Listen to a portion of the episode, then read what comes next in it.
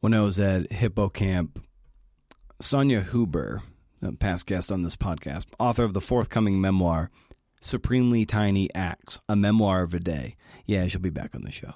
She had a talk that was called Tending the Fallow. I love this idea of the in between, the in between projects, stories, books, etc. How do you process that period? It's a time when we it's a time we don't cultivate or don't often cultivate because we always have to feel like go go go go go. Got to hustle, hustle, hustle. And so I figured I'd invite my good friend Ruby McConnell back to the show to see what she's up to, thinking what she's up to and what she's thinking about, given that uh, we're in that post ground truth phase. That's her latest book. It was a ground truth uh, geological survey of a life, an incredible collection of essays. I love that book. If you like nature essays and what they mean in the larger picture, and if you just love great writing, you should buy this book. It's an incredible book from a small press in Portland, Oregon. Uh, well worth your money. Anyway, book came out, you know, last year. It was an Oregon Book Award finalist. Yeah, is is good. So check it. So this tending the fallow gets to the idea of seasonality. You know, professional athletes or Olympians, they aren't in 100% top shape the entire year. They use periodization and seasonality to dictate their training. There's an off season, a preseason, regular season, postseason, if you're lucky enough, on and on and on. And in the off season, it's not like they're sitting around getting fat. Nah, they used to maybe in the old days. Nah, they're training. They're working on a new skill. Michael Jordan working on that fadeaway jumper. His off season wasn't lazy.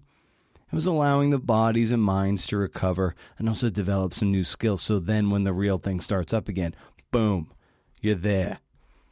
So that's where we're at today. Oh, by the way, this is the Creative Nonfiction Podcast, the show where I speak to badass people about the art and craft of telling true stories.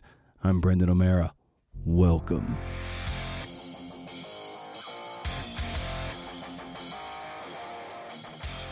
Support for the Creative Nonfiction Podcast brought to you by West Virginia Wesleyan College's low residency and MFA in creative writing. Now in its 10th year, whoa. This affordable program boasts a low student to faculty ratio and a strong sense of community. Recent CNF faculty include Randon Billings Noble, Jeremy Jones, and CNF pod alum Sarah Einstein. There's also fiction and poetry tracks. Recent faculty include Ashleigh Bryant Phillips and Jacinda Townsend, as well as Diane Gilliam and Savannah Sipple. No matter your discipline, if you're looking to up your craft or learn a new one, consider West Virginia Wesleyan, right in the heart of Appalachia. MFA.wvwc.edu for more information and dates of enrollment and consider supporting the show via Patreon. That's patreon.com slash cnfpod. Shop around if you want to support the community. There's the audio magazine only tier, and then from there you up you go you get transcripts and some coaching, phone call, good stuff. I just paid out the writers for the last audio magazine, and you make that possible. The show is free, but it ain't cheap.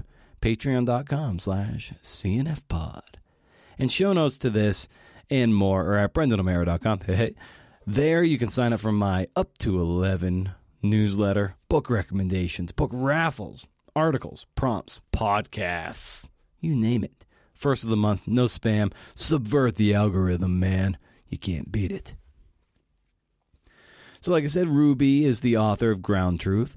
When we we we had spoken about it on episode 202, you can go check that out. I'll also be in the show notes at brendanomeara.com. Hey. Uh, it's a geological survey of a life, and she's also the author of uh, A Woman's Guide to the Wild. Great stuff. We talk about how Ruby works in the face of hopelessness, stalling out. All the projects she has going, and they are they they're they're exciting and good, and I can't wait for them to come out whenever they do. Just great excuse to have her back on the show, am I right? Uh, and also, like I said earlier at the top of the show, tending the fallow, as my good friend Sonya Huber would say. Credit where credit is due. That is all Sonya. So good.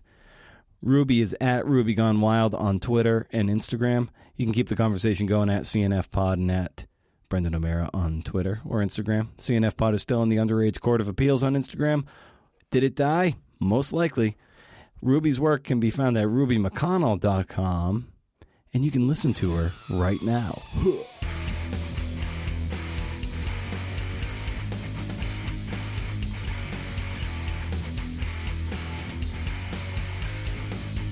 you're kind of in that in that period between projects. So how have you been tending the fallow, as Sonya would say?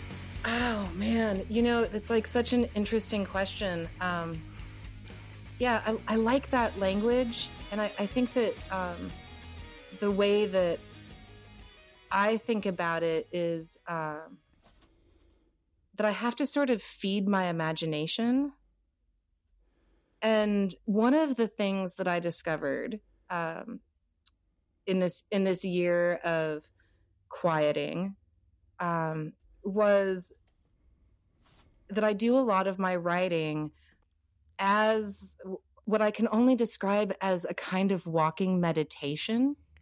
And I and I do it specifically in hiking, long distances, often in solitude, and I do that. Um, I used to do it with swimming and then you know in in this period I, I, wasn't doing as much hiking. The trails were really full and i wasn't i didn't sort of have that freedom that i wanted to do that. And i certainly wasn't going to the pool.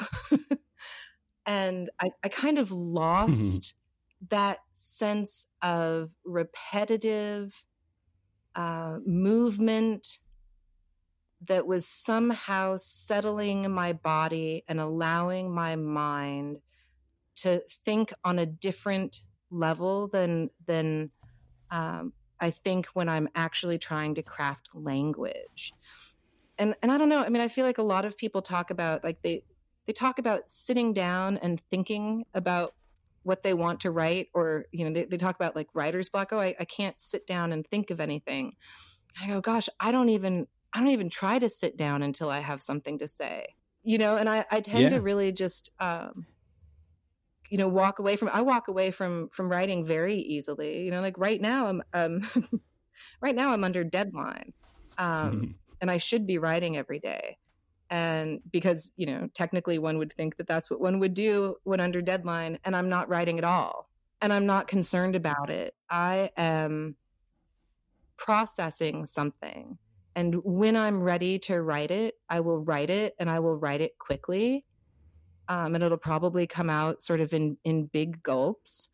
So I'm just I'm just not concerned. I'm I'm waiting, and I'll kind of know when I'm ready. And and it's that's something that I've been doing from a very young age. That that process of what my mom calls percolating, and it's there's there's no consciousness to it whatsoever. I turn my mind completely, and then I'll wake up here hopefully in a couple of days hopefully sometime soon um, and be ready and and probably write really productively for many hours and and well through to completion and with ease. It's, it's just my process. I like that. I like that idea. It, it reminds me of uh, of uh, like gray whales that will come to the surface and then they'll go on a deep dive and they're down there for a long time and then then they come back up and I, I, love this idea of like going away for a while and just like, you know what? I got to go on this little trip and then I'm going to come back up for air. And that's when I'm going to, gonna, you know, just do do a little, do some sprinting here and get some stuff out. But you got to step away and, and, and recharge in that way. I, I really like hearing you say that. It's a yeah, great and process. I think too, there's, there's, uh, an element of engaging the brain body you know i mean we we kind of we like as humans we, we we like to sort of think that our brain is just what sits inside our cranium. But in fact um you know like it's it's a body wide organ that interacts with you know all of our other organs and all of our sensory um you know our proprioception. And and i think for me in particular because i come out of um movement arts as well as you know sort of heady scientific research i'm very aware of um, needing to feed the whole brain and wanting to engage the whole brain in my work. Um, and so for me like physicality is an important part of writing process especially because the task of actually putting words onto paper is so detached from the body um, that I feel like the creative part of it for me has has to happen with that larger brain before I can kind of isolate it down and and use the just sort of like the communication part to get it on the page. I'm big on carrying notebooks and pencils with me wherever I go. Like when you, when you go on long walks or hikes by yourself, do you constantly keep some sort of implements on you so you can snatch those ideas out of the ether? No. I don't have ideas. Bullshit. I mean, really, if I mean, if you were to ask me, and my mom does because my father and I do this. So, I mean, let me. This is this is so complete. Like in my day to day life, I, I have to learn um, to to coach friends and people who know me. Um, I've learned to say silence means I'm thinking because some it's it's like people will ask me a question sometimes it'll be you know a beat and then another beat and then maybe three or four and like there's no expression on my face but i've kind of gone away there's like a deadness to my eyes um, and it drives people nuts because they can't tell what's happening and i can't give them any information about it there's no there's no partial process for me in the vast majority of my work so like what I do so, so I, I, feed it, right? I I do my research and I um, do like my background. I sort of feed my brain everything I think it needs about a topic. And then sometimes I've gotten a little bit better about kind of getting to like a, a skeleton outline. And then I put it down completely. And if you were to ask me if I was thinking about my work, I would say yes, but I would not have any thoughts to share with you. and it's it, I go to a very quiet place in my in in my psyche. And then seemingly all at once I will have you know in, entire paragraphs far I mean I'll just I'll just sort of know that I can write it. And I'll wake up the next morning and just sit down and start writing. And and if I do have specific thoughts, I won't need to write it down. It will be it will become a part of my fundamental knowledge base in my brain. It won't be fleeting. It will be a truth that I can recognize and access again. It's it's fundamentally different than I think a lot of people go about it, and it's great to hear you sort of work work through that, and that it is it's very uh, I don't know. It just it feels more energy or instinctually driven, if that makes any sense. Absolutely, that's that's how it feels, and and I mean that's also a lot of how I learn. Um, I tell and I tell this story a lot um, at sort of events and and especially like when I do library events. You know, when I didn't learn how to read until the second grade, and I mean I I couldn't read at all, and I could, but I I could um I could like recite the phonetics rules. I could talk about how to read. I could tell you, you know, like I could explain to other kids how to read and I could do the alphabet and I could do math and I could not read at all. And this was, you know, like like there was like parent teacher conferences about this. this is in the 80s, you know, like this I was way behind. And um, I went to a school where I had the same teacher for first, we had combined grades for first and second grade. So she was going to get me again the next year. And um, it was a super progressive place, a really, really wonderful school. And she said, you know, she can't read. And I'm not worried about it because she's bright and she's engaged and she's interested in reading. And my sense is that she's waiting for something and so she was like, just, I don't know, read to her a lot and have her be around books. And my dad, my dad started taking me to the beautiful downtown library in um, Portland regularly as a special treat on a weeknight, all by myself, to go into this massive library. And he would leave me alone in the children's library to wander um, at a time of day when there weren't other kids there. I had I had this whole massive library to myself, um, and we did that for many months. And I woke up one morning and read Little Women. Just like out of the out of the blue. That was You just that was like the it first was thing I read. I read the whole Yeah. book. I stayed in bed. I mean, everybody in my family remembers. it was like that, w- and that's how I write. Is I sort of like percolate, and then it kind of comes out as a whole thing. Yeah, it's like uh it's like a the big the big swell of the tsunami is really under under the ocean until it finally spills out on the shore, right? yeah and it's really it's really particular to language i did something similar um, in college with spanish I, I had taken spanish for four years in high school and it was the only thing that i got c season. I mean I, I just gosh i struggled. I could not do it. It was mystifying to me um, and i continued to take it for some reason even though i was so bad at it. You know my dad spoke seven languages so, so languages were easy for him. Everybody in my family spoke extra languages. So I, I just sort of persevered. And I woke up one day and walked into this intermediate Spanish class and could speak Spanish Uh, to the point that people in the class were like, Have you been putting us on? Because it's completely different. And I was like, Yeah, I've done this before. I I don't know. It's like the light bulb went on. I have no explanation That's for it, but it's it's happened several times, and, and it's interesting that it seems to be both learning around language and the crafting of language that I I'm processing it someplace in my mind that I don't have access to, and I have to kind of wait until the whole picture is there. Now you you shared with me that this year you wrote two proposals, five grants, an entire book that'll come out next year, several essays, landed an agent, and yet you're uh, more frustrated than ever. So I kind of take take me through with this is. Uh, let's unpack that a little bit. And Ground Truth was a finalist for an Oregon Book Award, and I'm still frustrated.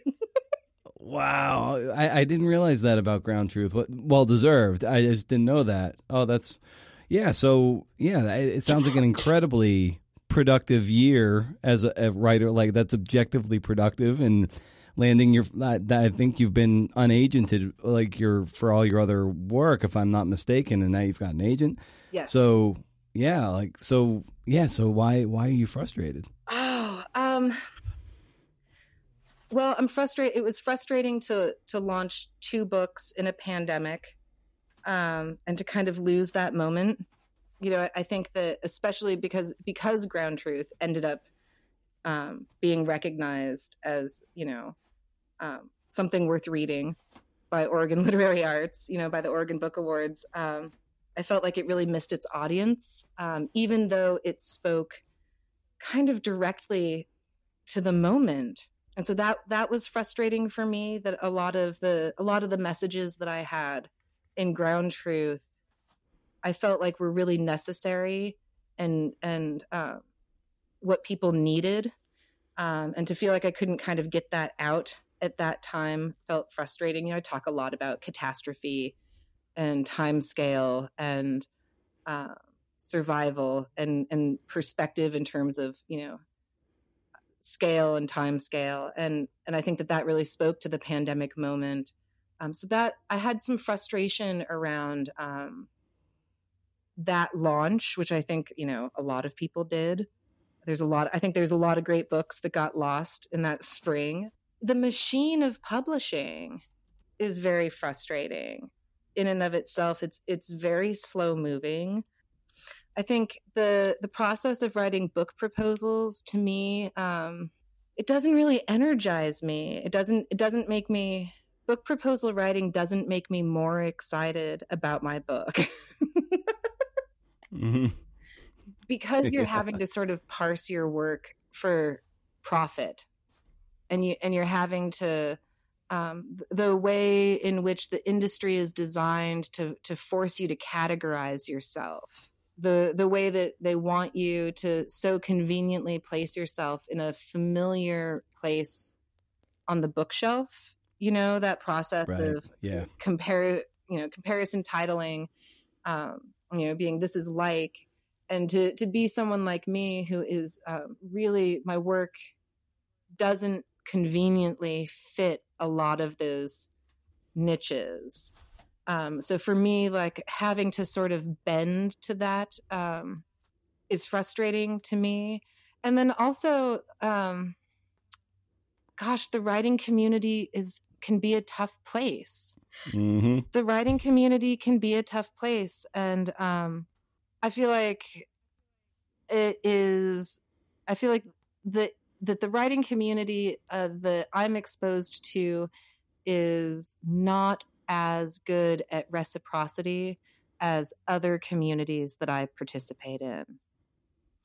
Uh, and that's in a tangible way and also in, um, you know, sort of a, an emotional and psychological way too, you know. Um, so I felt frustrated by that. But I also, you know, like I had had some really weird things happen. You know, like I did a I did a radio panel where one of the panelists was became completely convinced that I had not yet spoken.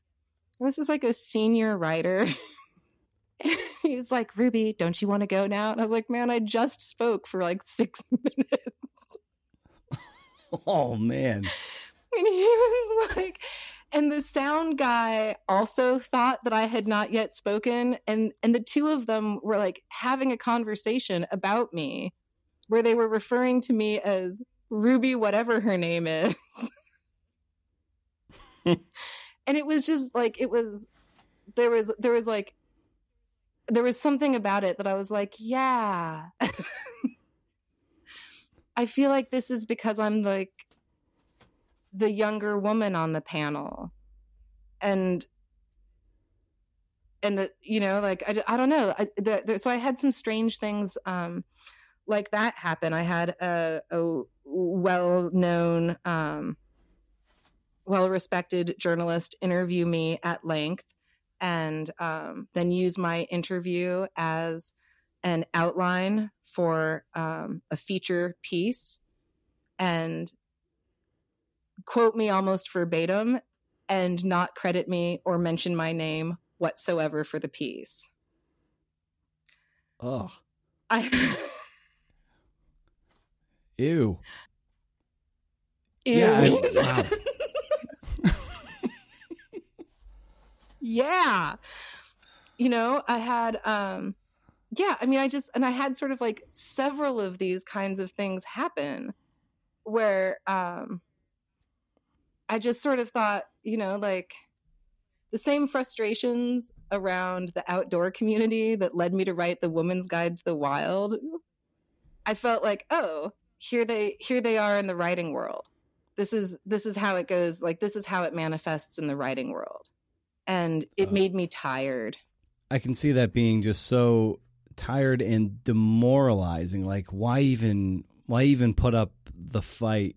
to why why even proceed or endure in this? It, so there has to be some some element of you know of love of of love in there to you know to stand up and and and and put and put out the work in the face of such demoralizing acts of a community that is devoid of reciprocity in in, in your experience. Right. You know, and I mean, I, I think it, you know, I mean, I, you know, that's not to say that I don't have great relationships with writers that, you know, help me and, and uplift me. And, um, you know, like that, those definitely exist. But, um, man, I, I really, I really had a sensation of sort of, you know, it's, it's like trying to get in the lifeboat and having them kind of thunk you on the head with the oars over and over again.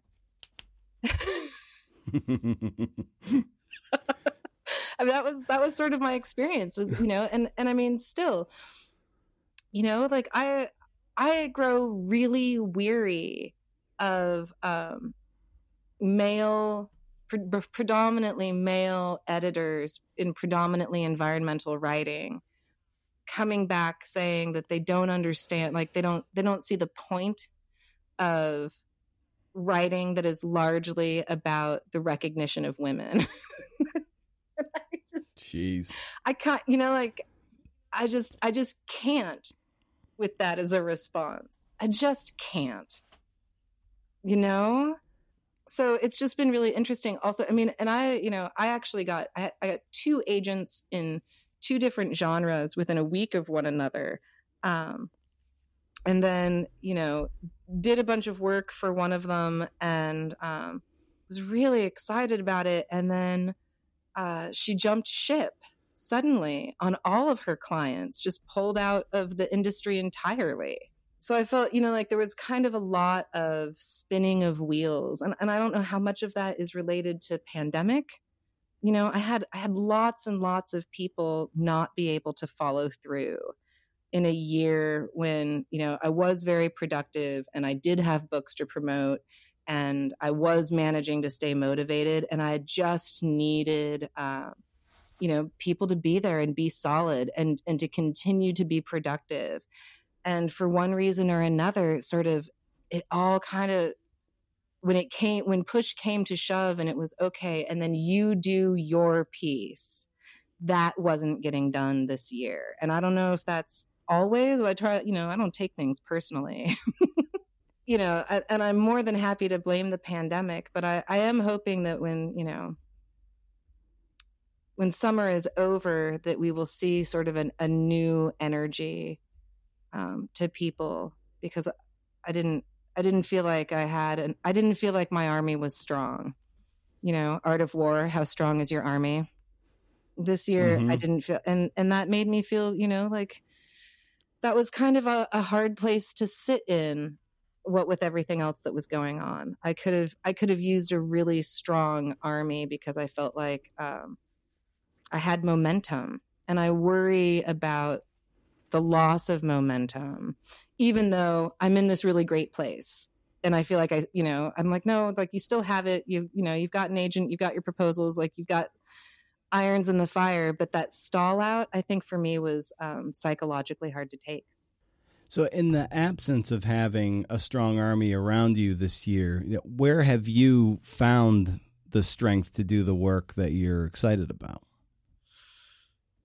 I have, I'm just, I'm like, gosh, I'm really excited about my projects. I got some really great projects going on that I just, I can't, I can't imagine not wanting to write these books. And so I like, I think, I think that's been really useful. Also, like, I dove, I did a deep dive into research, which for me is always energizing. I can, you know, I, I research all day long every day, never grow tired of research. Um, I don't think there's such a thing as too much research. I don't think that you can uh, ever dig deep enough. Um, and so I really, yeah, I feel like I had curiosity and excitement for what I was doing and um, the time to to do it, and um, that has sort of like kept me super motivated. Just my own excitement and interest and curiosity about my own topics. Don't write a book if you don't if you think you're going to get sick of the topic. yeah. Ain't that the truth? can you, without giving away too much, can you uh, share what you're working on? These book projects? Yeah, I can a little bit, not a whole lot. Um, whatever, yeah, whatever you're comfortable with. So, some people are like, I, you know, I'm working on it. I don't talk about it. Some people are like, yeah, I'm writing a book about rugby. I, I don't know, but yeah. So I don't know.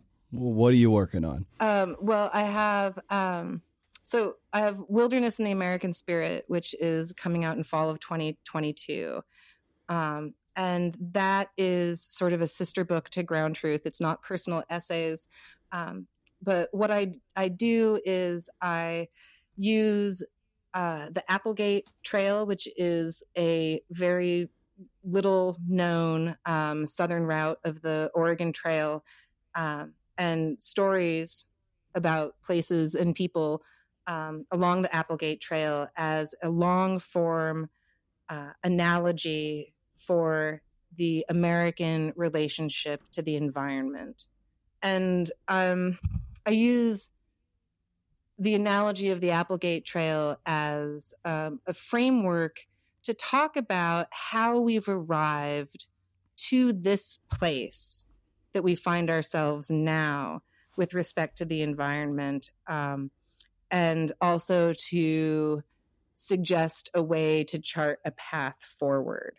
So I'm sort of using, I'm sort of, I'm, in my mind, I'm I'm building, I'm building a trail. I'm blazing, I'm blazing that trail as I go, and the stories um, that I tell about um, along the trail um, sort of progress through time. You know, so there's the story of the Applegates there, of course. You know, like you kind of hit up the Donner Party because who's going to skip the Donner Party? You know, but there's also a Mouseketeer, um, and there's the Umpqua Community College shooting, and um, you know, how are these environmental stories? Well, they're issues of the body, and they speak to um, our value system, and they speak to what's going on in the rest of the country and the mindset of the people. Uh, and so for me, that's just that's just really rich fodder. And um, I got to do a lot of field work, you know, during the the lockdown, and, and go to a lot of places um, that were really out of the way. Um, that people haven't seen, you know, um, and I feel really excited about exposing all of this history uh, that people really don't know that's so fundamental to the identity of the American people and how that has brought us um, to where we are now. So, so that's that's what I'm working on. It's not actually done yet. I still have a couple of chapters to do. That's the deadline. that's the deadline. I was like, is that the deadline you're avoiding right now? I, I'm not avoiding it. I'm percolating. that's right. Call back. I love it. well, because it's true. You know, it's funny because it's true. Yeah, I'm percolating yep. On it. In part because um, I've written myself into current time, you know, um, and I'm I'm sort of grappling with these end of the 20th century chapters, and um, also with uh, you know my the charting a path forward. And this summer, I struggled with with hope with you know starting on i think january 6th 2021 mm. um, i started to question hope. And you know i used to work for greenpeace. I've been doing environmental stuff for 20 30 years. I used to knock on doors and um, the things that i used to canvas about for greenpeace when i was 17 years old have come to pass. What used to be a warning is now a reality. And um, for the very first time as an environmental thinker and activist and writer, I really um, I struggled to find hope, and you, and you can't chart a path forward for people if you don't come from a place of hope. So I spent the summer finding hope. And and did you eh, over the course of you know writing this this project is that is that where you found the hope again? I'm still percolating mm-hmm. I, I'm still percolating, and and I and I think that that's because I am waiting to see what unfolds. I'm not sure that I'm not sure that we know what what the contours of this moment really are. So I can't write to them. You know, I, I think that there is an element of waiting and watching and wishing that I have to do in order to, you know, sort of illuminate what things are possible.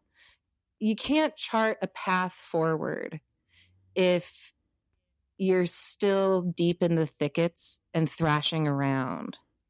You know, like the experience of being lost in the wilderness, um, you're not ever going to to find yourself, which is really, you know, if you if you you know or become unlost if you never um, calm and take stock of where you are with the relation you know like at, at the, the, process of getting unlost sort of starts with identifying the things around you and recognizing your situation and a lot of people are lost for a long time before they know they're lost mm, yeah. Um, you know and, and a lot of people wander randomly before they stop and take um, take notice of where they really are and and I think that that's that's what I'm doing right now. I think that um, we're we're transforming, and I'm curious about what comes next, um, so that I can I can speak really clearly and directly to where we really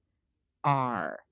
um, because I want I want my work to be you know useful and important to give other people hope and to spur them on to action. So I need to get it right. And and a lot is being revealed about the last especially 20 years. Um, and what's really been going on under the surface. And so I'm taking time to to let that to soak that in um, and to make sure that I'm not working from false assumptions. So right. I'm waiting. So that's that's wilderness in the American spirit, and then I have a middle grade book that um, I was I was sort of brought in to write. Um, that's out for submission right now about the International Space Station. Oh, cool. Which I can't say with a straight face because everybody goes, Really? and what I have to say to that is um, space writing is environmental writing. Science writing for middle graders is, um, in all of its forms, environmental writing. Science literacy, especially for young people, is environmental writing. Um, but most importantly, I once worked at space camp. And and pretty, right, pretty much right. nothing qualifies you to write books on space more than being that particular kind of geek. Um, and and it's an empty spot on the shelf. Sort of most curious. I have for um, about six years now been cooking on a true crime story that um, is just a totally fantastic untold story. And it's local. It hap- you know like a lot of a lot of the things um, in the story happen blocks from my house. It's it's just been a wild ride. It's a it's a different kind of research. It's kind of research it's kind of deep research that i really enjoy.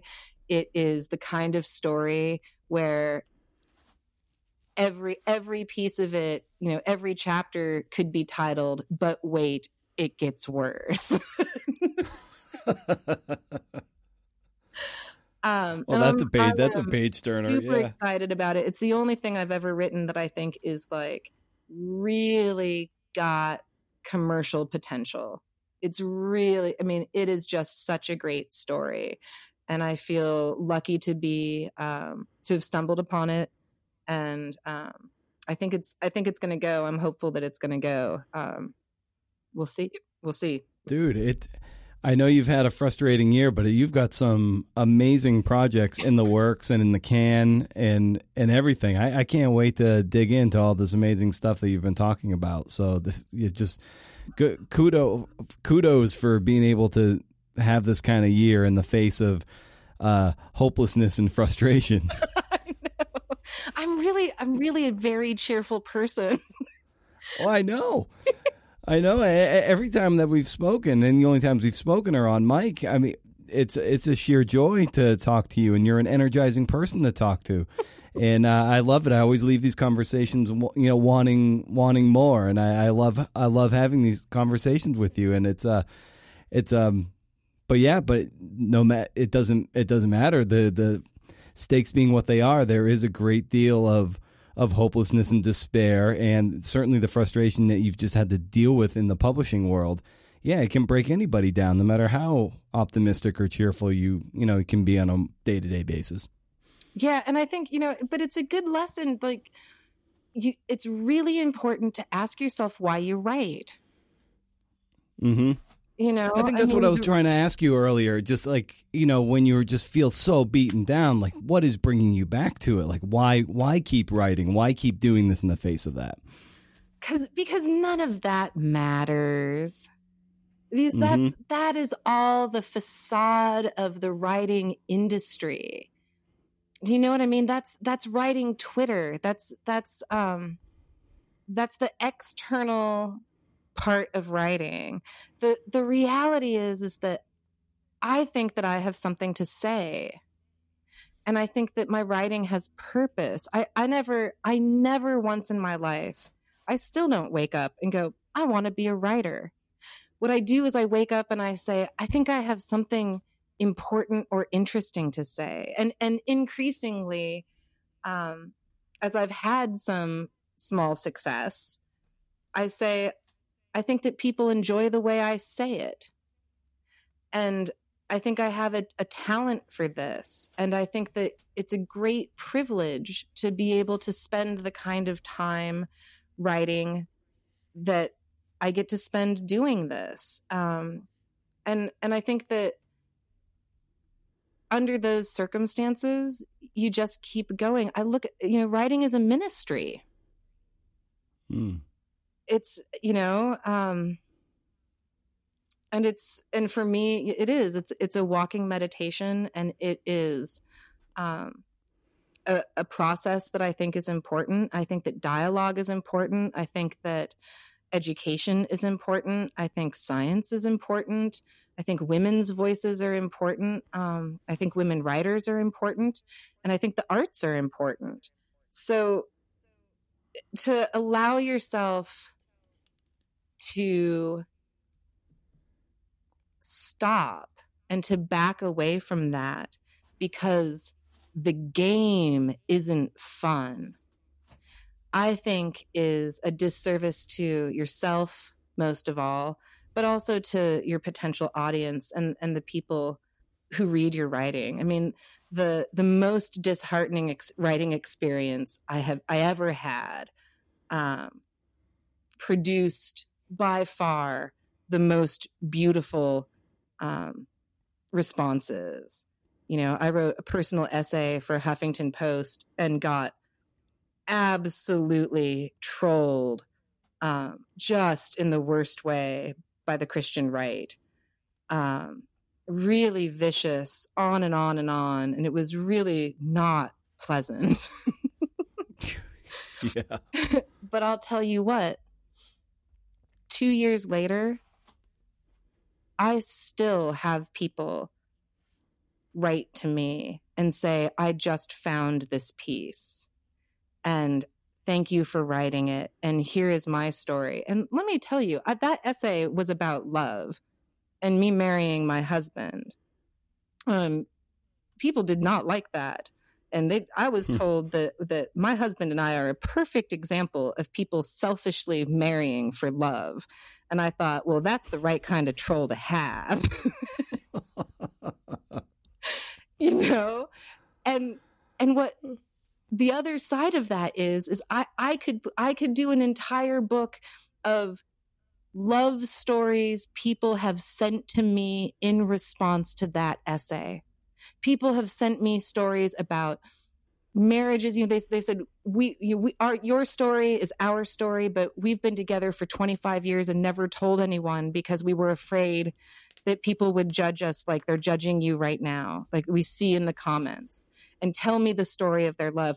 Stories of lost love stories of unrequited love. I have had people write me just because they want to find love you know people people write to me with with their their heartache and their celebration of their love and there is no amount of trolling that could possibly diminish the beauty of someone writing to you and saying thank you. You have given me hope in love.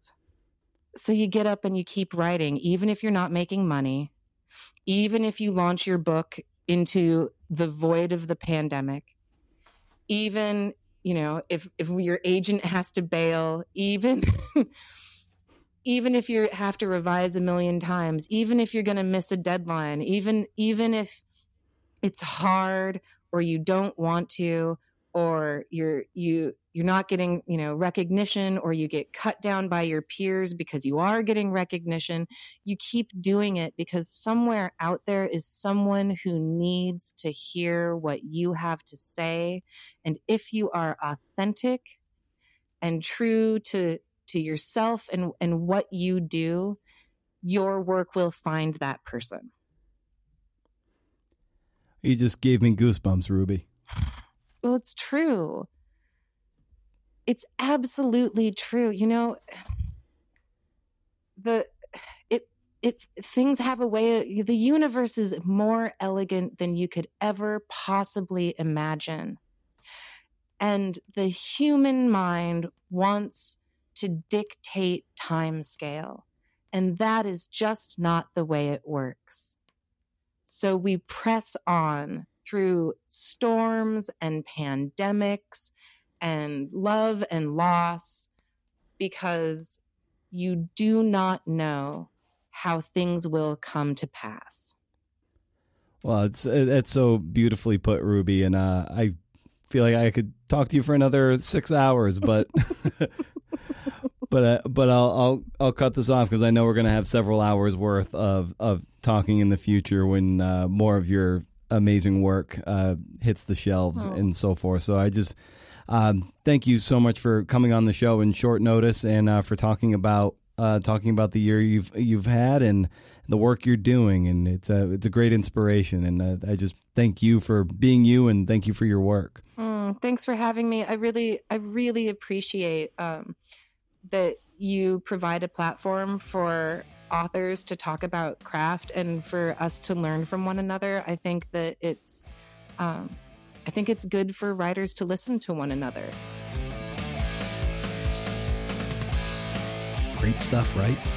Thank you, Ruby, for coming on the show, short notice. And thanks to West Virginia Wesleyan College's MFA in Creative Writing for the support. Also, thanks to all the wonderful Patreons at patreon.com slash cnfpod. And I was debating whether to do a parting shot this week or not, and I think that might be indication that it's good enough reason not to. I have something I feel like saying, but I just don't feel like doing it right now. And uh, I'll just sit on that, and I will uh, say it next week. It'll be a little closer to the newsletter time. It'll be after after the newsletter comes out, and it has to do with something I want to put in the newsletter based on an experience I had. And so, yes. So next week, parting shot it'll tether to the newsletter. So if you're not subscribed to the newsletter, come on, come on now. All right.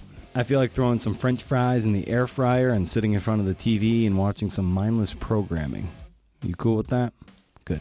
So, as I am wont to say, stay wild, CNFers, and if you can do, interview. See ya.